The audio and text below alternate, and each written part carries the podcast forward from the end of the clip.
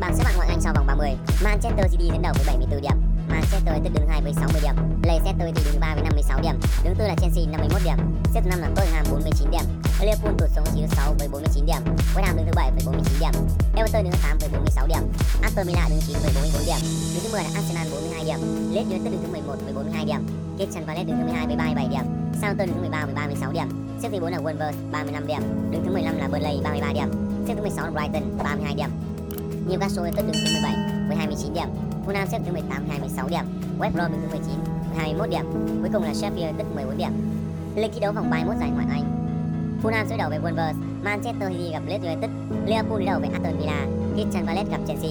Burnley gặp Newcastle United, West Ham đối đầu với Leicester City. Đáng chú ý là cuộc xung giữa Tottenham với Manchester United vào lúc 22 giờ 30 ngày 11 tháng 4. Vào ngày 12 tháng 4, Sheffield United sẽ gặp Arsenal. Vào ngày 13 tháng 4, West Brom đối đầu với Southampton và cuối cùng là Brighton đối đầu với Everton.